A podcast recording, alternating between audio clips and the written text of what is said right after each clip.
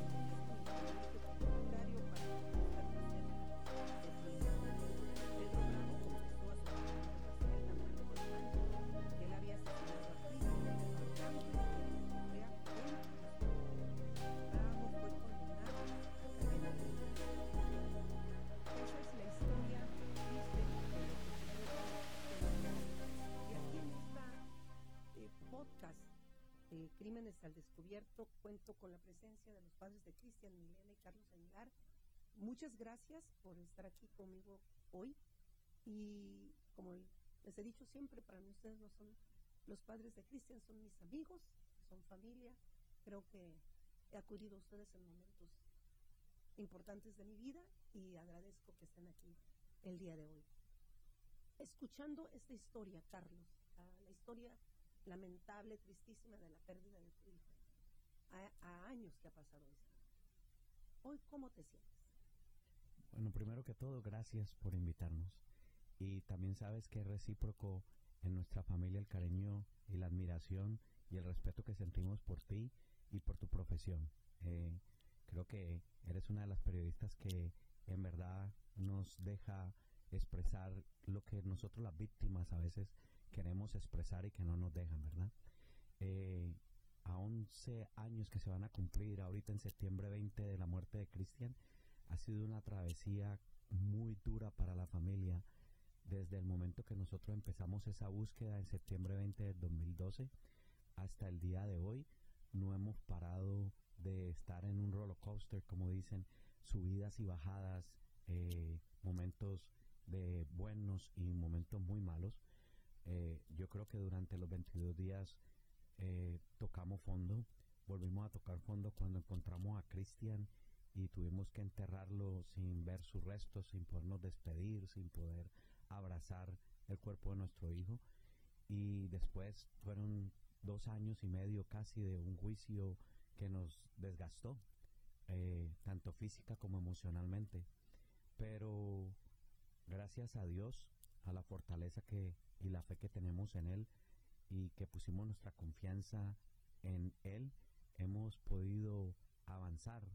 Y hoy a 11 años tenemos a Alexander graduado de la universidad, un niño que a los 16 años perdió a su hermano que era como su luz y su guía y que nos ha hecho a nosotros eh, orgullosamente felices de saber que así hubiera sido Cristian, pero al mismo tiempo nos deja ese vacío de pensar qué hubiéramos tenido con Cristian en este momento. Entonces, son muchas las preguntas a favor y las preguntas que también nos hacemos de cómo hubiera sido. Tuviéramos nietos, tendría un, matrimonio feliz, eh, se hubiera graduado, qué hubiera hecho. Eh, son preguntas que uno se hace muy a menudo y lo hace casi a diario. Eh, las personas piensan que el tiempo cura una herida tan tan fatal como esta, pero no. Uno aprende a convivir con ella, a llevarla, a soportarla en algunos momentos, pero también con mucha fe de que en algún momento nos podemos encontrar con nuestro hijo y esa es la fe y la certeza que tenemos. Yo te escucho y digo, wow, ¿verdad? Porque no sé si, si cualquiera de las personas que en estos momentos nos escuchen y es al final el mensaje que queremos dejar de cómo seguir adelante tras una tragedia como esta. Milena, ¿cómo continuar con un matrimonio? ¿Cómo continuar con una familia? porque en otros casos vemos que estas las familias se destruyen después de una tragedia como esta, y ustedes al contrario se han unido y han seguido adelante, tu madre, tu, hermana, los tíos de Cristian y todos de alguna manera empecinados en que ese muchacho siga vivo. Y algo muy importante que a, mí me ha dado mucho gusto es que las redes sociales, Cristian pareciese que de verdad está hoy en, en la Universidad de Gainesville y lo veo sonreír, y yo siento que lo conozco. ¿Cómo he logrado, crees tú, Elena, que, tu vida siga adelante y tu matrimonio, tu, relación con tu, otro hijo? Bueno, creo que empezamos replanteando nuevamente nuestra vida, como cuando empezamos nosotros una relación de pareja y luego una relación de familia. Eh, en el proceso de duelo, tanto él como yo estábamos haciendo cosas totalmente diferentes habían cosas que él hacía que yo no aceptaba y lo mismo, cosas que yo hacía que a él no le gustaban. Y fue sentarnos, eh, Diana, sentarnos y, mirar, este es el balance como una, como una empresa. Eh, eh, hubo que liquidar la compañía y esto fue lo que nos quedó. Vamos a empezar, y, y, ¿qué nos quedaba? Yo tenía a mi haber, mi mamá, mis hermanas, Mm, la familia de él, que ha sido mi familia, mis suegros, toda su familia, y yo he sido muy querida por su familia, y aún así yo me sentía que seguía en negativo.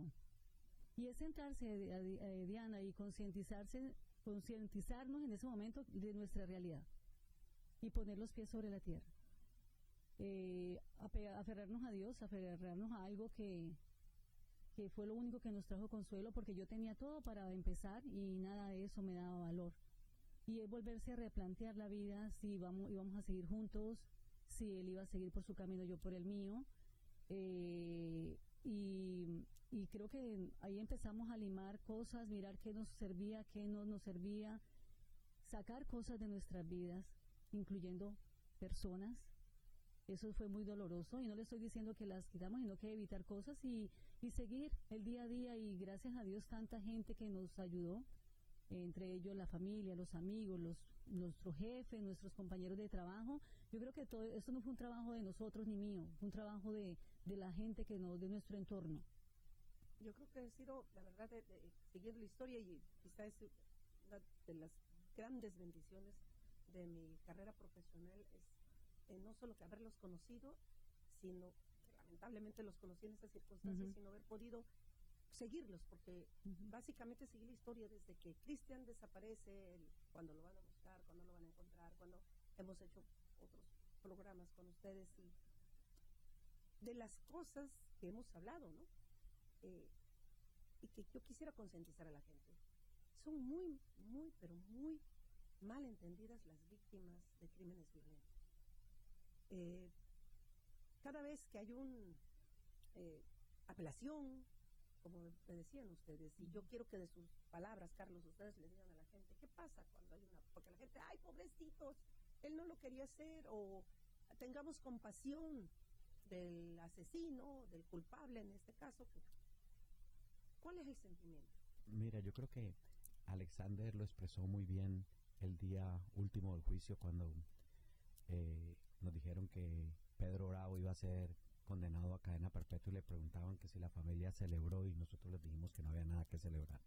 Eran dos familias destruidas en ese momento, la de nosotros por haber perdido a Cristian y ellos de alguna manera también perdían a Pedro Bravo. Eh, yo vi la soledad de Pedro Bravo en el momento que dieron el testimonio del juicio. La única que se quedó a acompañarlo fue su madre porque ni su padre lo acompañó.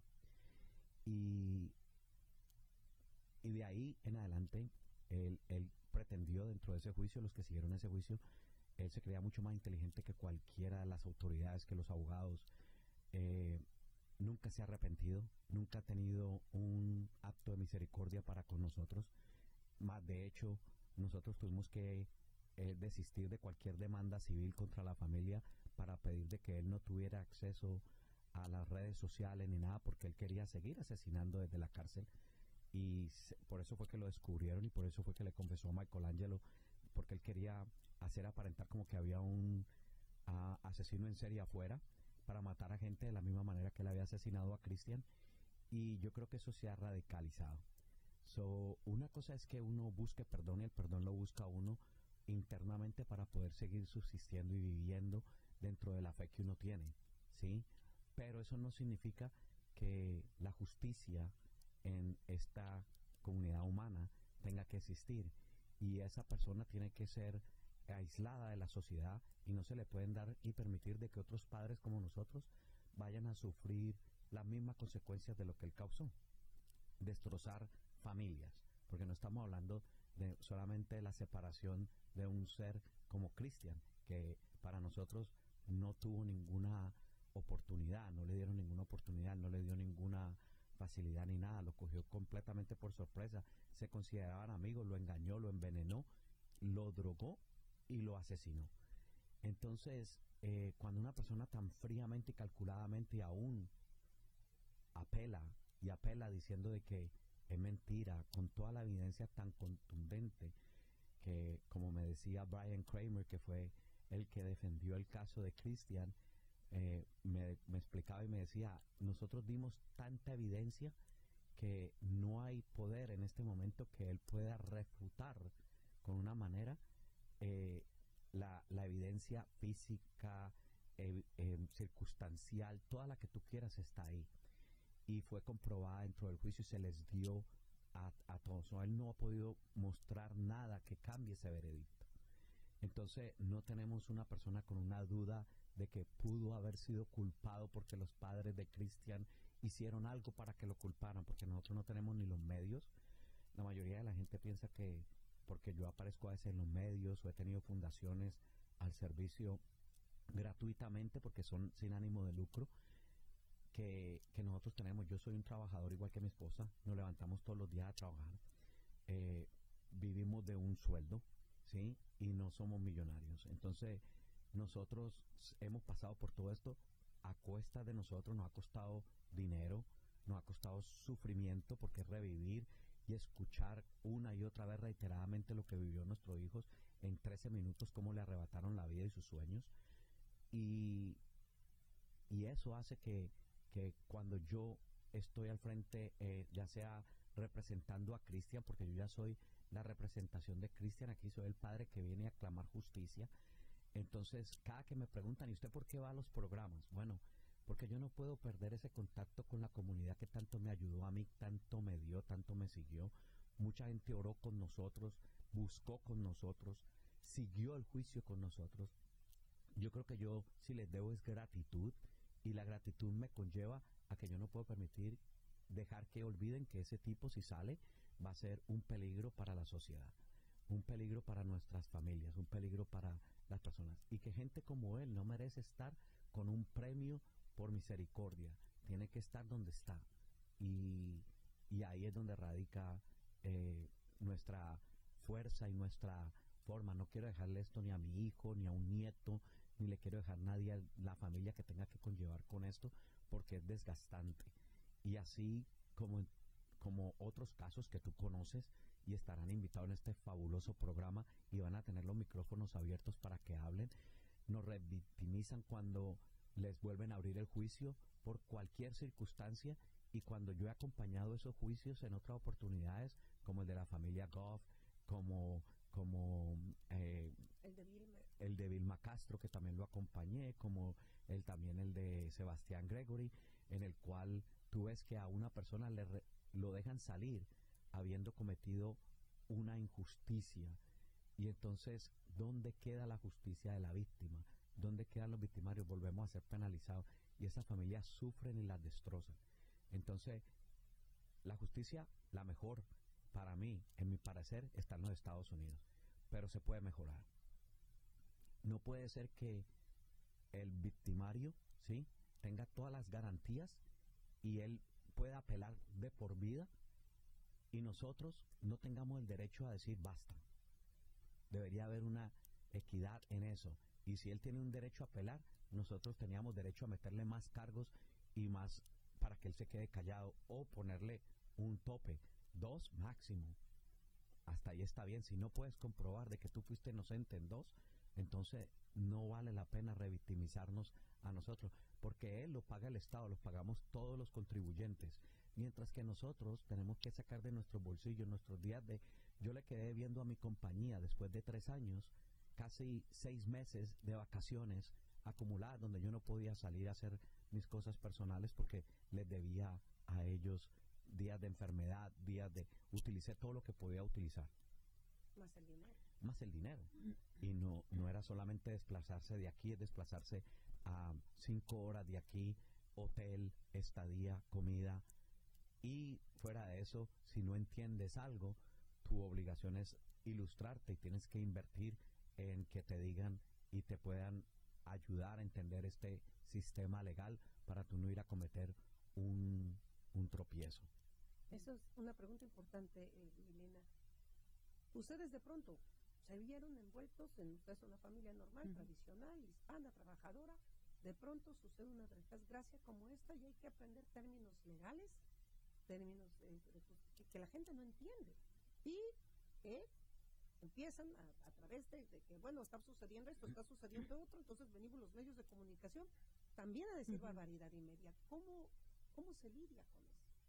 Bueno, nosotros tenemos la, tuvimos la fortuna de que como el caso nuestro fue tan eh, televisado, fue tan publicitado, se dirá, eh, se acercaron a nosotros familias como nosotros que han pasado casos similares. Y, y- y- y no fue que los buscamos, ellos vinieron a nosotros. Y nos, empe- nos empezamos a, a aprender de ellos. Cosas tan sencillas como no solamente los términos, lo que no puedes hacer en una corte no puedes expresar ninguna emoción, no puedes expresar ninguna emoción de nada, eh, una cantidad de cosas que yo no sabía. Eh, en uno de los, les voy a contar algo así, paréntesis chiquitito, que yo no sabía, por ejemplo, eh, eh, en, el, en, el, en uno de las, de las, de los Juicio. de los juicios, en una de las, de las citas que tuvimos, pusieron la foto de mi hijo en pantalla gigante, era su ID de la universidad. Claro, y entonces estamos viendo allí porque están los jue- lo- el- está el, el fiscal exponiendo y cuando pasan la foto de mi hijo en pantalla gigante y era su ID de la universidad y aún se venía a mi, a mi memoria la vez que yo lo vi tomándose esa foto, yo sentí que iba a explotar. Me tocó salirme de la sala porque si no, paraban el, paraban el juicio y se prorroga la sesión para otra semana. Entonces, gracias a Dios, eh, nos hicimos amigos o llegaron a nuestra vida este tipo de familias como nosotros que nos fueron enseñando, porque ha sido un aprendizaje, Diana, no solamente aprender eso, sino la terminología. El sistema judicial de aquí es totalmente diferente al de nosotros en nuestro país, que entre otras cosas nunca tuvimos ningún pleito legal en mi país, o sea que no sabemos tampoco cómo, cómo se hubiera manejado en mi país. Entonces ha sido un proceso de aprendizaje. Yo digo que ha sido una, ¿cómo es? Vas a- sobre la marcha, sobre la marcha aprendes error, aprendes error. y vas haciéndolo así todo, todo- creo que ha sido ha sido como un sube y baja eh, de emociones Pero nos ayudaron mucho las personas la gente como nosotros la gente de a pie ustedes mismos los periodistas Bueno, tú tuviste la oportunidad de acompañarme a mí a hablar con, con Patrick Sessions, también estuviste cuando conocimos a, a- Padre de Jimmy Rice. de Jimmy Rice, eh, fuimos allá, que fueron una de las personas que nos dieron unos consejos importantísimos en su momento, eh, nos ayudaron a saber que de alguna manera mantener viva la fragancia de Christian y su identidad era poder hacer algo por todos los que nos habían ayudado. Él tenía su fundación, en ese momento yo estaba empezando con la fundación de Christian Search and Rescue, eh, y él fue uno de los pilares que me motivó y me dijo, sí, vas por buen camino, esto es lo que tienes que hacer. Eso Yo- quería yo hablar, por ejemplo, porque después de pasar por algo tan doloroso y tan, tan trágico y medio componerse uno, ¿verdad? Y seguir Ujú. con su vida, y todavía tienen ustedes el corazón de, de decir, vamos a ayudar a otros, a otros que puedan estar en un sufrimiento como el nuestro, eh, como en el caso de Sebastián, que también lo cubrimos y que lloramos juntos. y- bueno, em,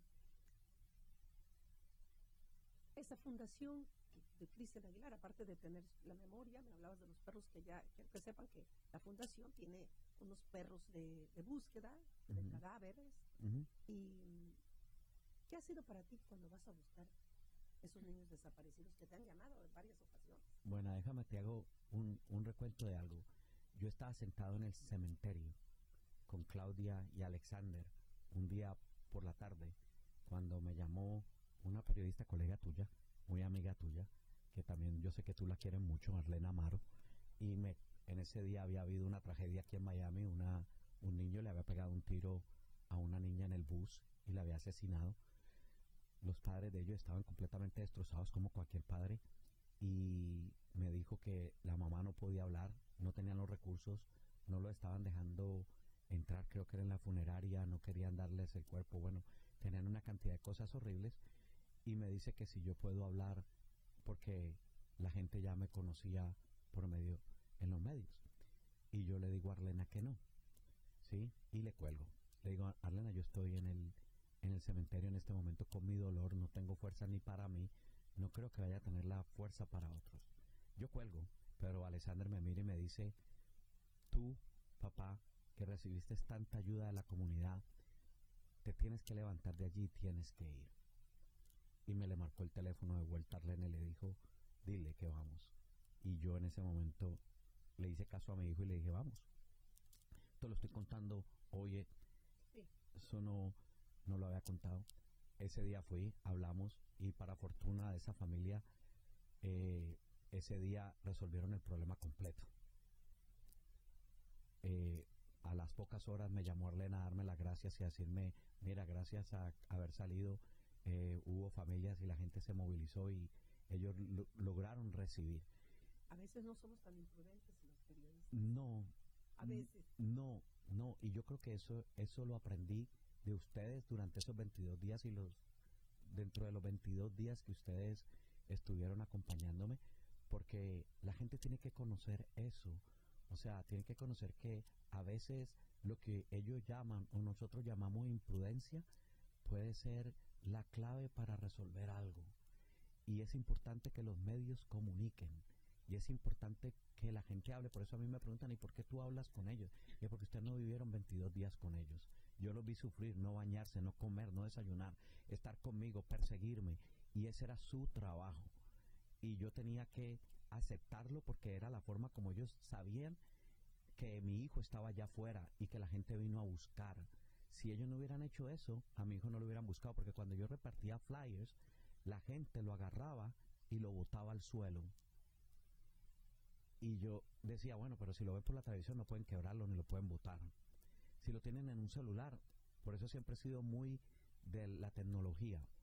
Porque si tú les das un flyer, lo botan. Porque yo lo he hecho muchas veces aquí, veo cuando lo tiran y yo digo, ¿ustedes no ven que están botando la cara de un familiar? La foto de mi hijo la vi pisoteada en el suelo cuando lo andaba buscando. Entonces, eh, esa sensibilidad se tiene que crear de que los periodistas no están haciendo una imprudencia, están dando a conocer algo. A veces se hace bien, a veces se hace mal, pero ¿quién es infalible en su trabajo? El que sea que tire la primera piedra, ¿no? Eh, esa es la importancia de las noticias cuando son bien dadas. Y yo los defiendo en ese sentido. Yo sigo a cada uno de los periodistas que me abrió la puerta durante el periodo que yo estuve allá en inglés y en español. Y ellos a veces me preguntan, ¿y usted cómo hace? Porque la gratitud es muestra de lo que ustedes me dieron. Y entonces eso hace que tengamos esta relación tú y yo. ¿sí?